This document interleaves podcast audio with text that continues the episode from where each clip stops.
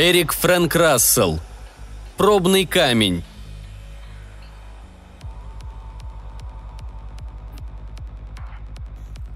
Сверкающий голубовато-зеленый шар с Землю величиной, да и по массе примерно равной Земле, новая планета точь-в-точь точь соответствовала описанию. Четвертая планета звезды класса S7, бесспорно та, которую они ищут. Ничего не скажешь, безвестному давным-давно умершему косморазведчику повезло. Случайно он открыл мир, похожий на их родной – Пилот Гарри Бентон направил сверхскоростной астрокрейсер по орбите большого радиуса, а тем временем два его товарища обозревали планету перед посадкой. Заметили огромный город в северном полушарии, градусах в семи от экватора, на берегу моря. Город остался на том же месте, другие города не затмили его величием, а ведь 300 лет прошло с тех пор, как был составлен отчет.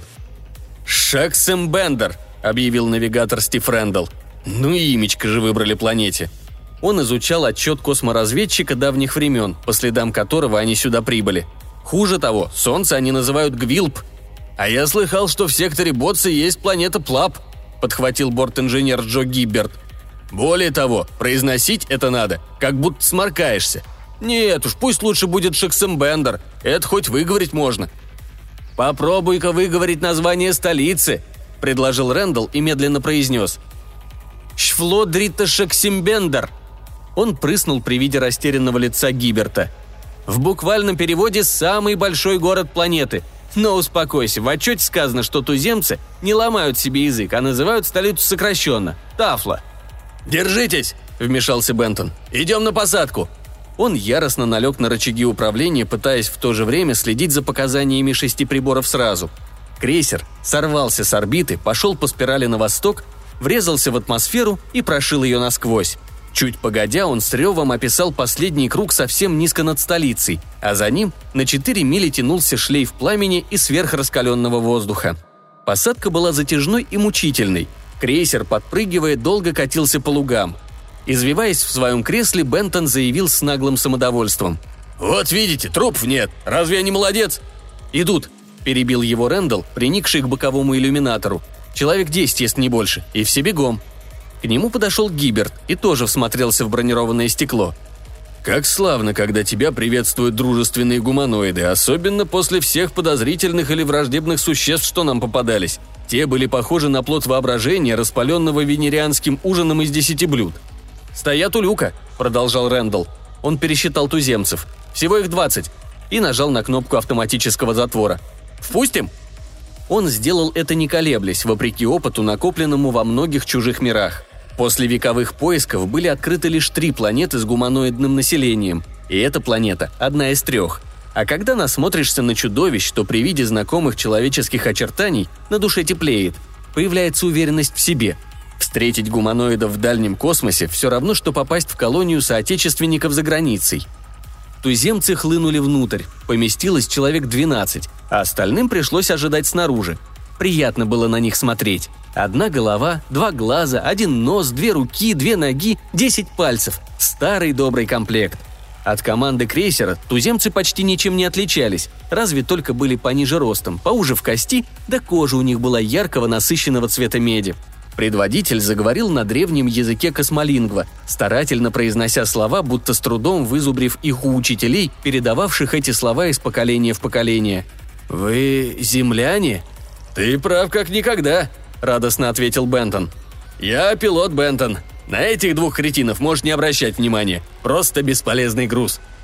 Гость выслушал его тираду неуверенно и чуть смущенно. Он с сомнением оглядел кретинов и снова перенес свое внимание на Бентона. «Я филолог Дорка, один из тех, кому доверено было сохранить ваш язык до сего дня.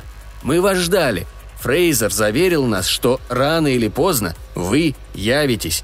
Мы думали, вы пожалуете к нам гораздо раньше». Он не сводил черных глаз Бентона, наблюдал за ним, рассматривал, силился проникнуть в душу.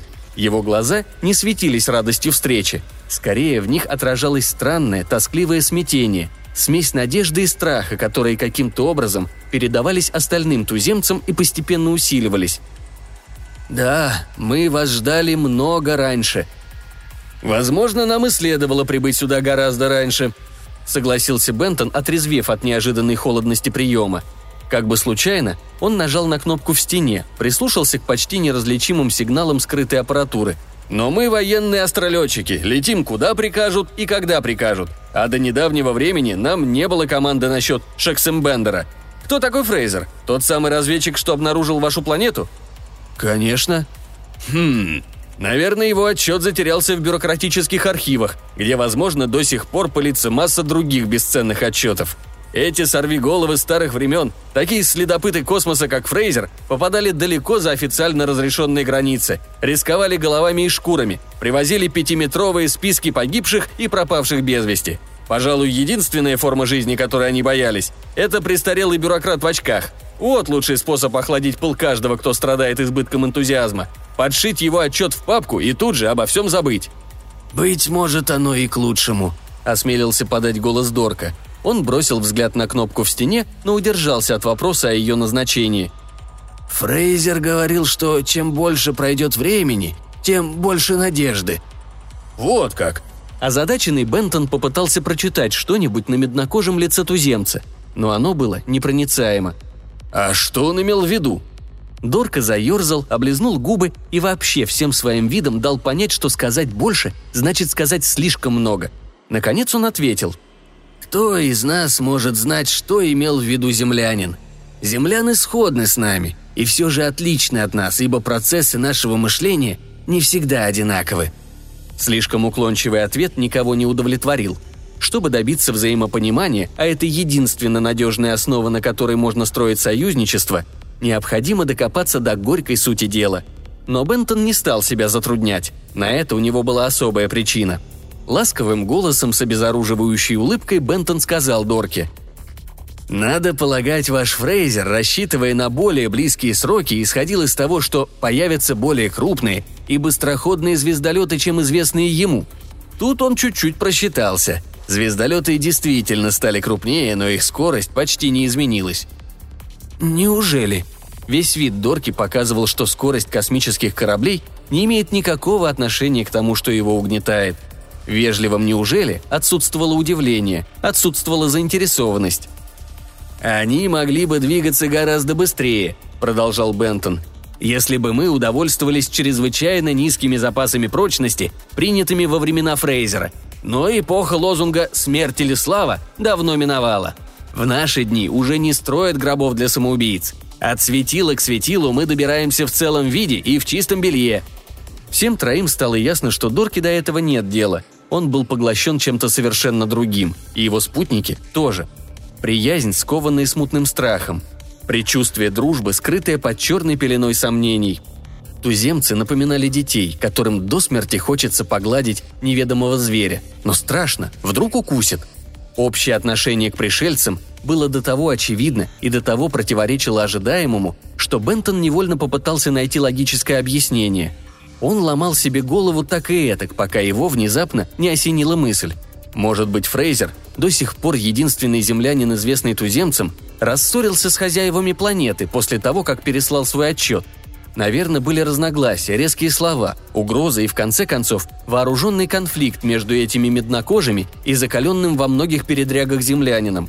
Наверняка Фрейзер отчаянно сопротивлялся и на целых 300 лет поразил воображение аборигенов удачной конструкцией и смертоносной силой земного оружия. По тому же или подобному пути шли должно быть мысли Стива Рэндалла, ибо он вдруг выпалил, обращаясь к Дорке.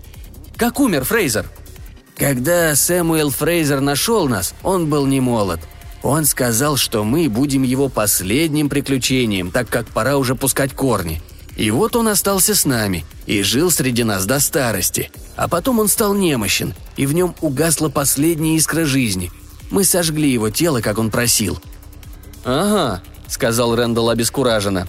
Ему в голову не пришло спросить, отчего Фрейзер не искал прибежище на своей родной планете Земле — Всем известно, что давно распущенный корпус астроразведчиков состоял исключительно из убежденных одиночек. «Еще до смерти Фрейзера мы расплавили и использовали металл корабля», — продолжал Дорка. «Когда он умер, мы перенесли все, что было на корабле, в храм. Там же находится посмертная маска Фрейзера, его бюст работы лучшего нашего скульптора и портрет в полный рост, написанный самым талантливым художником — Все эти реликвии целы, в Тафлы их берегут и почитают». Он обвел взглядом троих астронавтов и спокойно прибавил. «Не хотите ли пойти посмотреть?»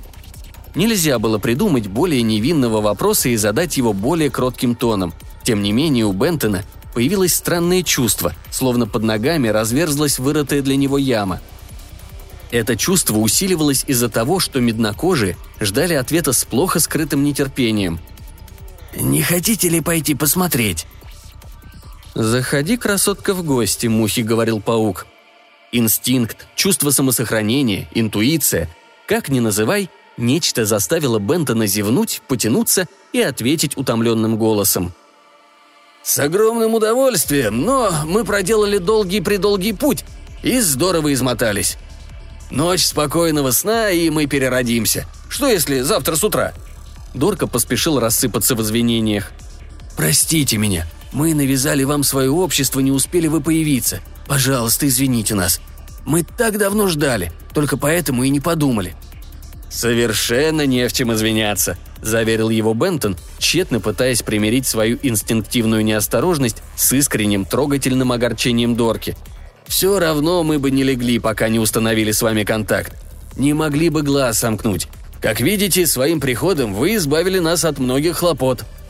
Чуть успокоенный, но все еще пристыженный тем, что он считал недостатком такта, Дорка вышел в шлюзовую камеру и увел за собой спутников – «Мы оставим вас, чтобы вы отдохнули и выспались, и я сам позабочусь, чтобы вам никто не досаждал. Утром мы вернемся и отведем вас в город». Он опять обвел всех троих испытующим взглядом. «И покажем храм Фрейзера». Он удалился. Закрылась шлюзовая камера, а в голове у Бентона звонили колокола тревоги. Присев на край пульта управления, Джо Гиберт растирал себе уши и разглагольствовал – чего я терпеть не могу, так это торжественных приемов. Громогласные приветствия и трубный рев массовых оркестров меня просто оглушают. Почему бы и не вести себя сдержанно, не разговаривать тихим голосом и не пригласить нас в мавзолей или куда-нибудь в этом роде?» Стив Рэндалл нахмурился и серьезно ответил. «Тут что-то нечисто. У них был такой вид, точно они с надеждой приветствуют богатого дядюшку больного оспой. Хотят, чтобы их упомянули в завещании, но не желают остаться рябыми. Он посмотрел на Бентона. «А ты как думаешь, грязнуль небритый?» «Я побреюсь, когда один нахальный ворюга вернет мне бритву, и я не намерен думать, пока не соберу нужных данных». Открыв замаскированную нишу чуть пониже кнопки, Бентон вынул оттуда шлем из платиновой сетки, от которого отходил тонкий кабель. «Эти-то данные я сейчас и усвою», он закрепил на себе шлем, тщательно поправил его, включил какие-то приборы в нише, откинулся на спинку кресла и, казалось, погрузился в транс. Остальные заинтересованно наблюдали. Бентон сидел молча, прикрыв глаза, и на его худощавом лице попеременно отражались самые разнообразные чувства. Наконец он снял шлем, уложил на место в тайник. «Ну?» – нетерпеливо сказал Рэндалл. Полоса частот его мозга совпадает с нашими, и приемник без труда уловил волны мыслей провозгласил Бентон. «Все воспроизведено в точности, но прям не знаю». «Вот это осведомленность», – съязвил Гиберт. «Он не знает». Не обратив внимания, Бентон продолжал. «Все сводится к тому, что туземцы еще не решили, любить ли нас или убить». «Что?» Стив Рэндалл встал в воинственную позу. «А с какой стати нас убивать? Мы ведь не сделали им ничего плохого!» Мысли Дорки рассказали нам много нового. В частности, рассказали, что с годами Фрейзера почитали все больше и больше. И в конце концов это почитание переросло чуть ли не в религию. Чуть ли, но не совсем. Как единственный пришелец из другого мира, он стал выдающейся личностью в их истории. Понимаете? «Это можно понять», — согласился Рэндалл. «Но что с того?»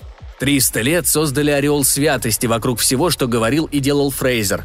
Вся полученная от него информация сохраняется дословно. Его советы лелеют в памяти. Его предостережениями никто не смеет пренебречь. На миг Бентон задумался. А Фрейзер предостерегал их. Велел опасаться земли, какой она была в его время. «Велел он им при первом же случае снять с нас живых кожу», — осведомился Гиберт. «Нет, этого он как раз не говорил.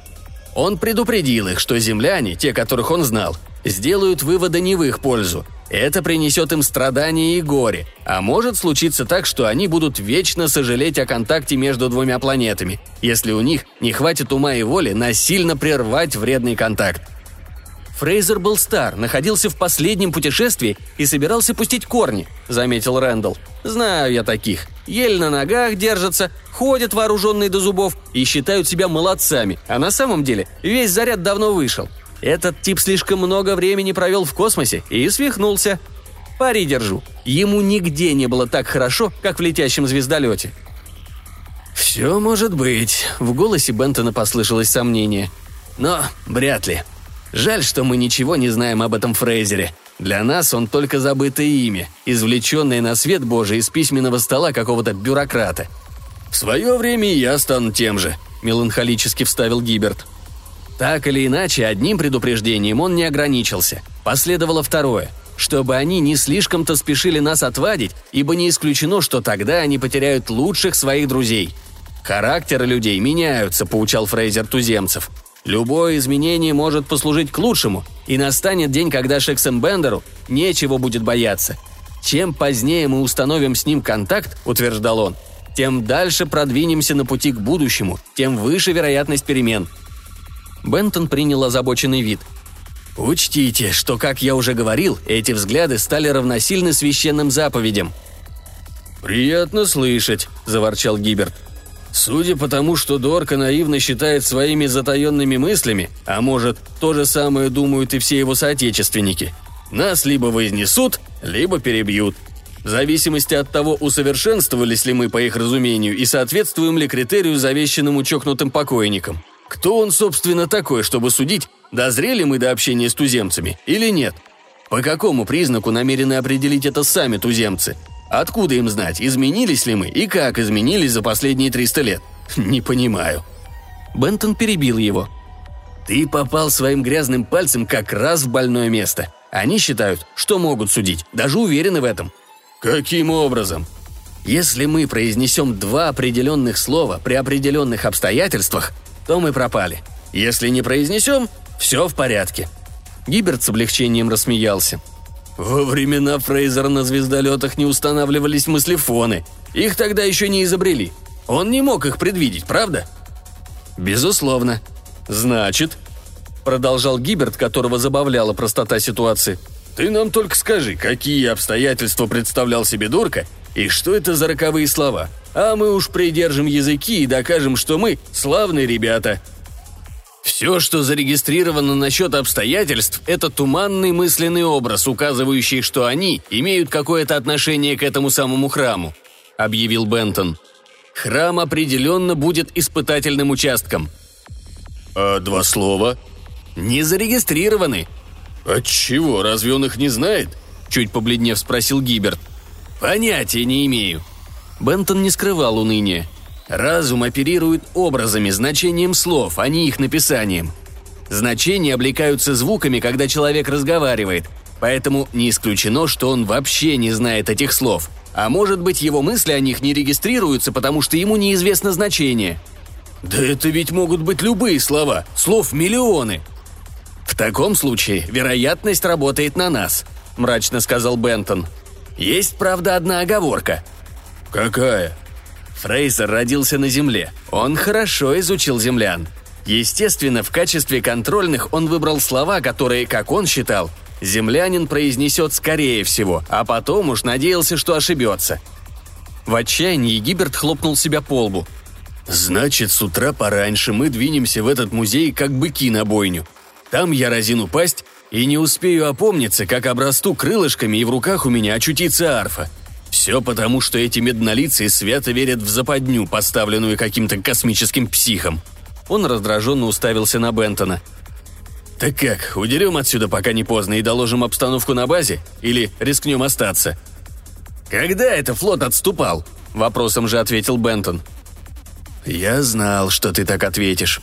Гиберт покорился тому неизбежному, что сулил им завтрашний день. Утро выдалось безоблачное и прохладное – все трое были готовы, когда появился Дорка в сопровождении десятка туземцев. Может быть, вчерашних, а может быть и нет. Судить было трудно, все туземцы казались на одно лицо. Поднявшись на борт звездолета, Дорка спросил со сдержанной сердечностью. «Надеюсь, вы отдохнули? Мы вас не потревожили?» «Не в том смысле, как ты считаешь», — в полголоса пробормотал Гиберт. Он не сводил глаз с туземцев, а обе руки его как бы случайно лежали у рукояти двух тяжелых пистолетов.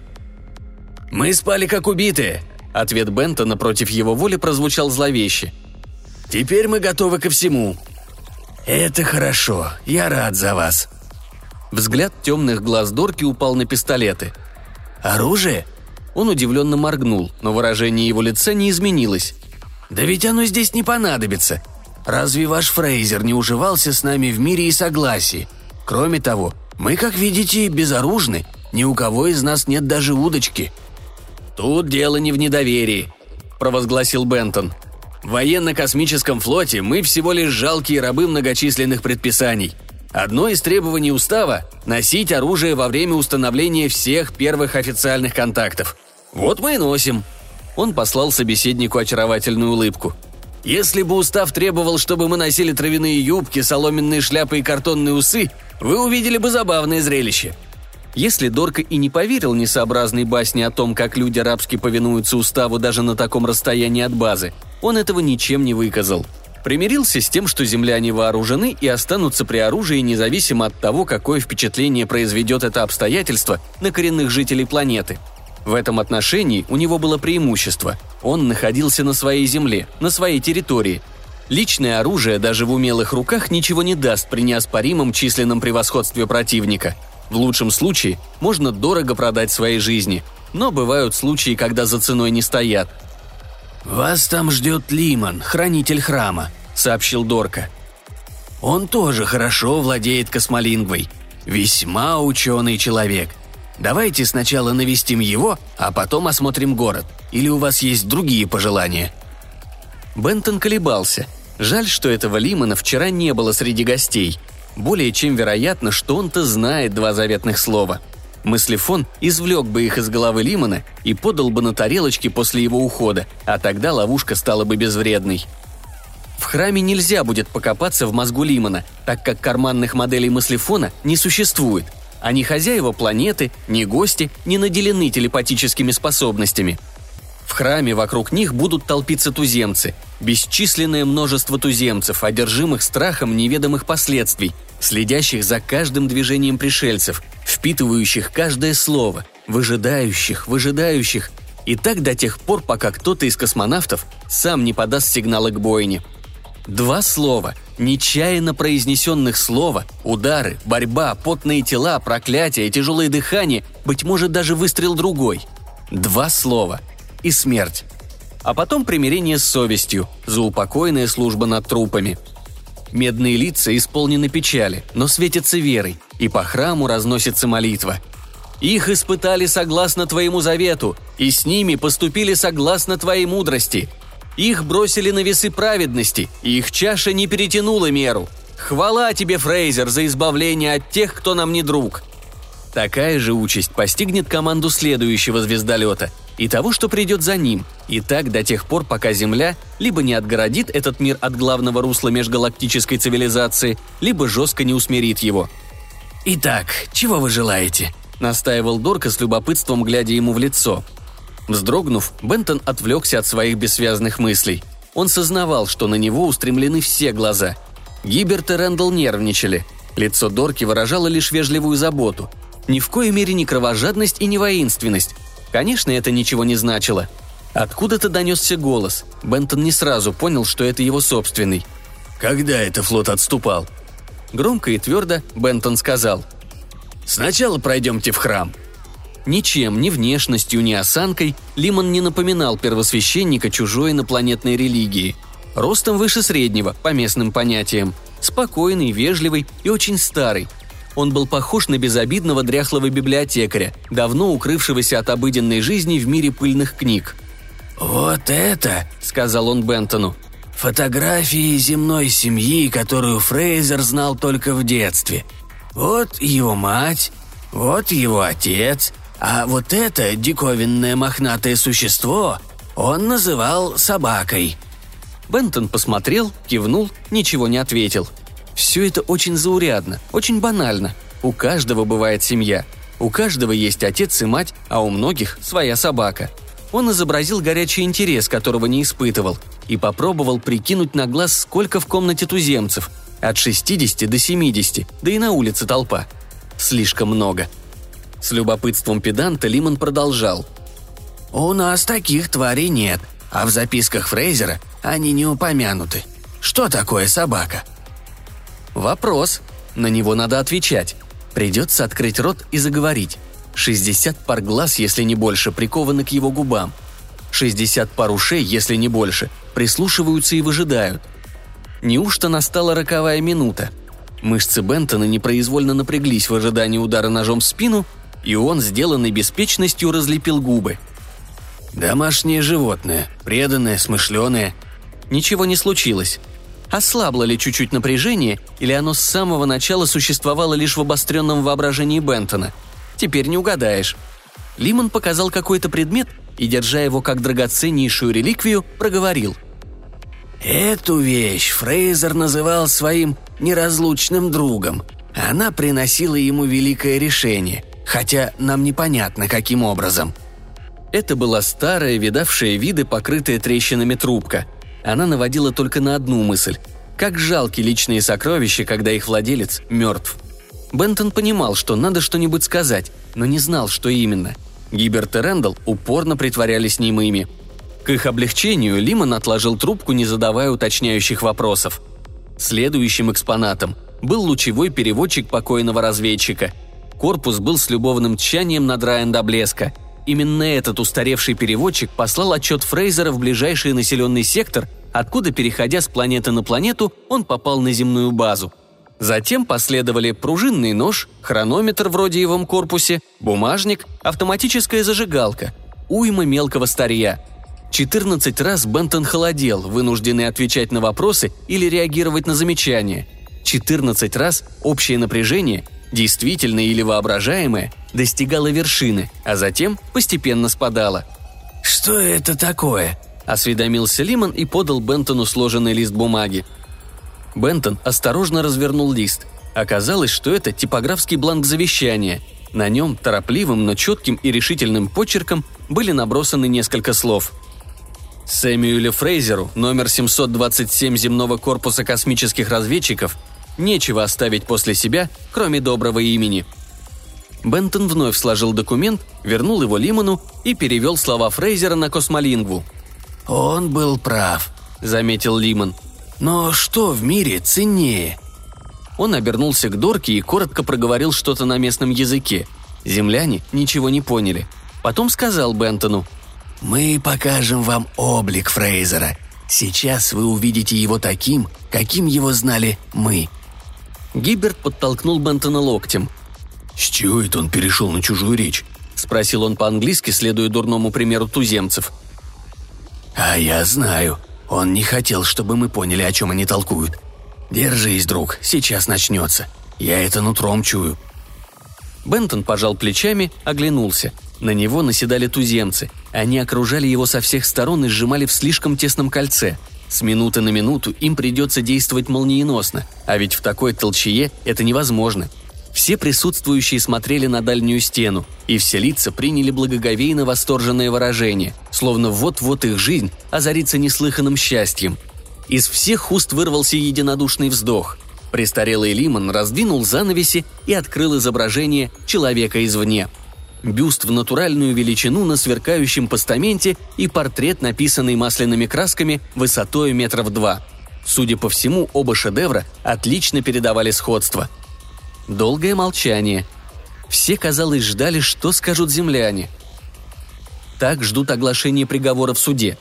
Но сейчас в этой нелепой, запутанной и грозной ситуации бремя вынесения приговора было возложено на самих подсудимых – те, кого здесь негласно судят, должны сами признать себя виновными или невиновными в неведомом преступлении, совершенном неведомо когда и как. У всех троих не было никаких иллюзий. Они знали, что наступил кризис. Чувствовали это интуитивно, читали на медных лицах окружающих.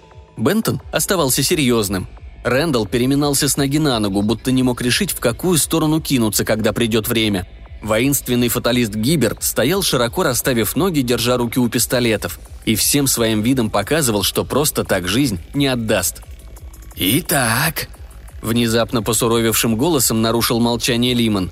«Что вы о нем думаете?» Никакого ответа. Земляне сбились в кучку, настороженные, готовые к худшему, и разглядывали портрет разведчика, умершего 300 лет назад.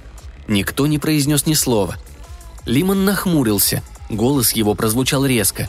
«Вы, надеюсь, не разучились говорить?» Он форсировал решение вопроса, торопил с окончательным ответом.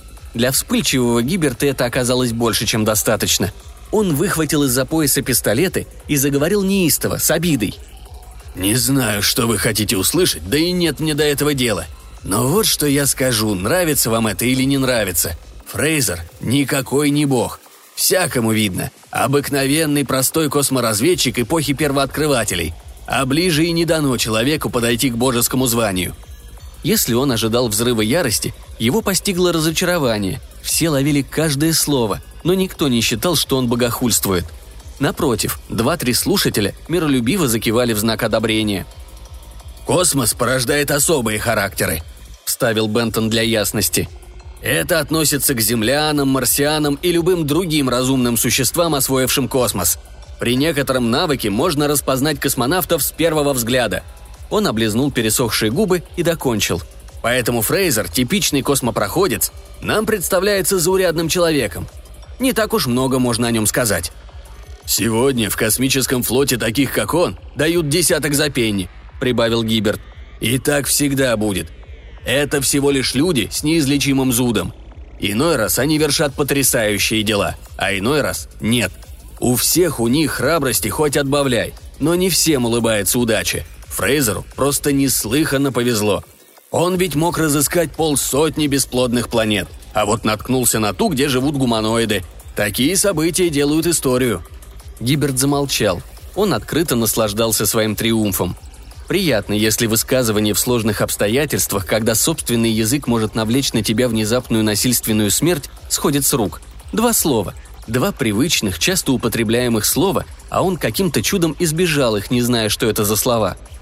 «Больше вам нечего сказать?» – спросил внимательно наблюдающий за ними Лимон.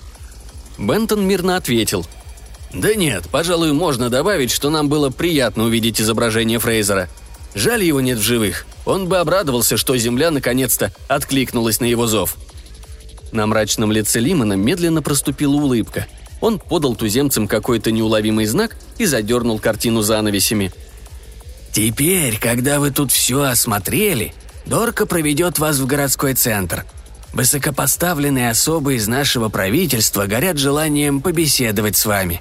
Разрешите сказать, как я рад нашему знакомству. Надеюсь, в скором времени к нам пожалуют и другие ваши соотечественники». «У нас есть еще одно дело», – поспешно прервал его Бентон. «Нам бы хотелось переговорить с тобой с глазу на глаз». Слегка удивленный Лимон указал на одну из дверей. «Хорошо. Пройдите сюда, пожалуйста». Бентон потянул Дорку за рукав. «И ты тоже. Это и тебя касается», в уединенной комнате Лимон усадил землян в кресло, сел сам. «Итак, друзья мои, в чем дело?» «Среди новейшей аппаратуры на нашем звездолете», — начал Бентон, — «есть такой робот-хранитель. Он читает мысли любых разумных существ, у которых процессы мышления подобны нашим. Возможно, пользоваться таким аппаратом неэтично, зато это необходимая и весьма действенная мера предосторожности. Предупрежден, значит вооружен, понимаете?» Он лукаво улыбнулся. Мы прочитали мысли Дорки». «Что?» – воскликнул Дорка, вскочив на ноги. «В них мы узнали, что нам грозит туманная, но несомненная опасность», – продолжал Бентон. «По ним выходило, что вы нам друзья, что вы хотите и надеетесь стать нашими друзьями. Но какие-то два слова откроют вам нашу враждебную сущность и покажут, что нас надо встретить как врагов. Если мы произнесем эти слова, нам конец. Теперь мы, конечно, знаем, что не произнесли этих слов, иначе мы бы сейчас не беседовали так мирно. Мы выдержали испытание. Но все равно, я хочу спросить. Он подался вперед, проникновенно глядя на Лимона. «Какие это слова?» Задумчиво потирая подбородок, ничуть не огорченный услышанным, Лимон ответил. «Совет Фрейзера был основан на знании, которым мы не владели, и владеть не могли. Мы приняли этот совет, не задавая вопросов, не ведая, из чего исходил Фрейзер и каков был ход его рассуждений, ибо сознавали, что он черпает из кладези звездной мудрости, недоступной нашему разумению.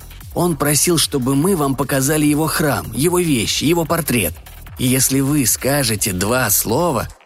«Какие два слова?» – настаивал Бентон. Закрыв глаза, Лимон внятно и старательно произнес эти слова, будто совершил странный обряд. Бентон снова откинулся на спинку кресла. Он ошеломленно уставился на Рэндалла и Гиберта. Те ответили таким же взглядом. Все трое были озадачены и разочарованы. Наконец Бентон спросил. «Это на каком же языке?» «На одном из языков Земли», — заверил его Лимон. «На родном языке Фрейзера». «А что это значит?» «Вот уж не знаю». Лимон был озадачен не меньше землян. «Понятия не имею, что это значит. Фрейзер никому не объяснил смысла, и никто не просил у него объяснений. Мы заучили эти слова и упражнялись в их произношении, ибо то были завещанные нам слова предостережения. Вот и все». «Ума не приложу», — согласился Бентон и почесал в затылке. «За всю свою многогрешную жизнь не слышал ничего похожего. Если это земные слова, они, наверное, слишком устарели, и сейчас их помнит в лучшем случае какой-нибудь заумный профессор, специалист по мертвым языкам», — предложил Рэндалл. На мгновение он задумался, потом прибавил. «Я где-то слыхал, что во времена Фрейзера о космосе говорили «вакуум», хотя там полно различных форм материи, и он похож на что угодно, только не на вакуум». «А может быть, это даже и не древний язык Земли», — вступил в дискуссию Гиберт.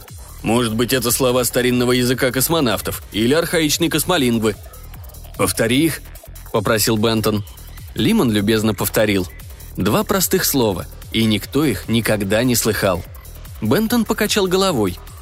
«Триста лет – немыслимо долгий срок. Несомненно, во времена Фрейзера эти слова были распространены. Но теперь они отмерли, похоронены, забыты. Забыты так давно и так прочно, что я даже и гадать не берусь об их значении». «Я тоже», – поддержал его Гиберт. «Хорошо, что никого из нас не переутомляли образованием. Страшно подумать, ведь астролетчик может безвременно сойти в могилу только из-за того, что помнит три-четыре устаревших звука». Бентон встал. «Ладно, нечего думать о том, что навсегда исчезло. Пошли сравним местных бюрократов с нашими». Он посмотрел на Дорку. «Ты готов вести нас в город?» После недолгого колебания Дорка смущенно спросил – «А приспособление, читающее мысли, у вас с собой?» «Оно намертво закреплено в звездолете», – рассмеялся Бентон и одобряюще хлопнул Дорку по плечу. «Слишком громоздко, чтобы таскать за собой. Думай о чем угодно и веселись, потому что твои мысли останутся для нас тайной». Выходя, трое землян бросили взгляд на занавеси, скрывающие портрет седого чернокожего человека, косморазведчика Сэмюэля Фрейзера. «Поганый нигер», — повторил Бентон запретные слова – «Непонятно. Какая-то чепуха!» «Просто бессмысленный набор звуков», — согласился Гиберт. «Набор звуков», — эхом откликнулся Рэндалл. «Кстати, в старину это называли смешным словом. Я его вычитал в одной книге. Сейчас вспомню». Задумался, просиял. «Есть! Это называлось абракадабра!»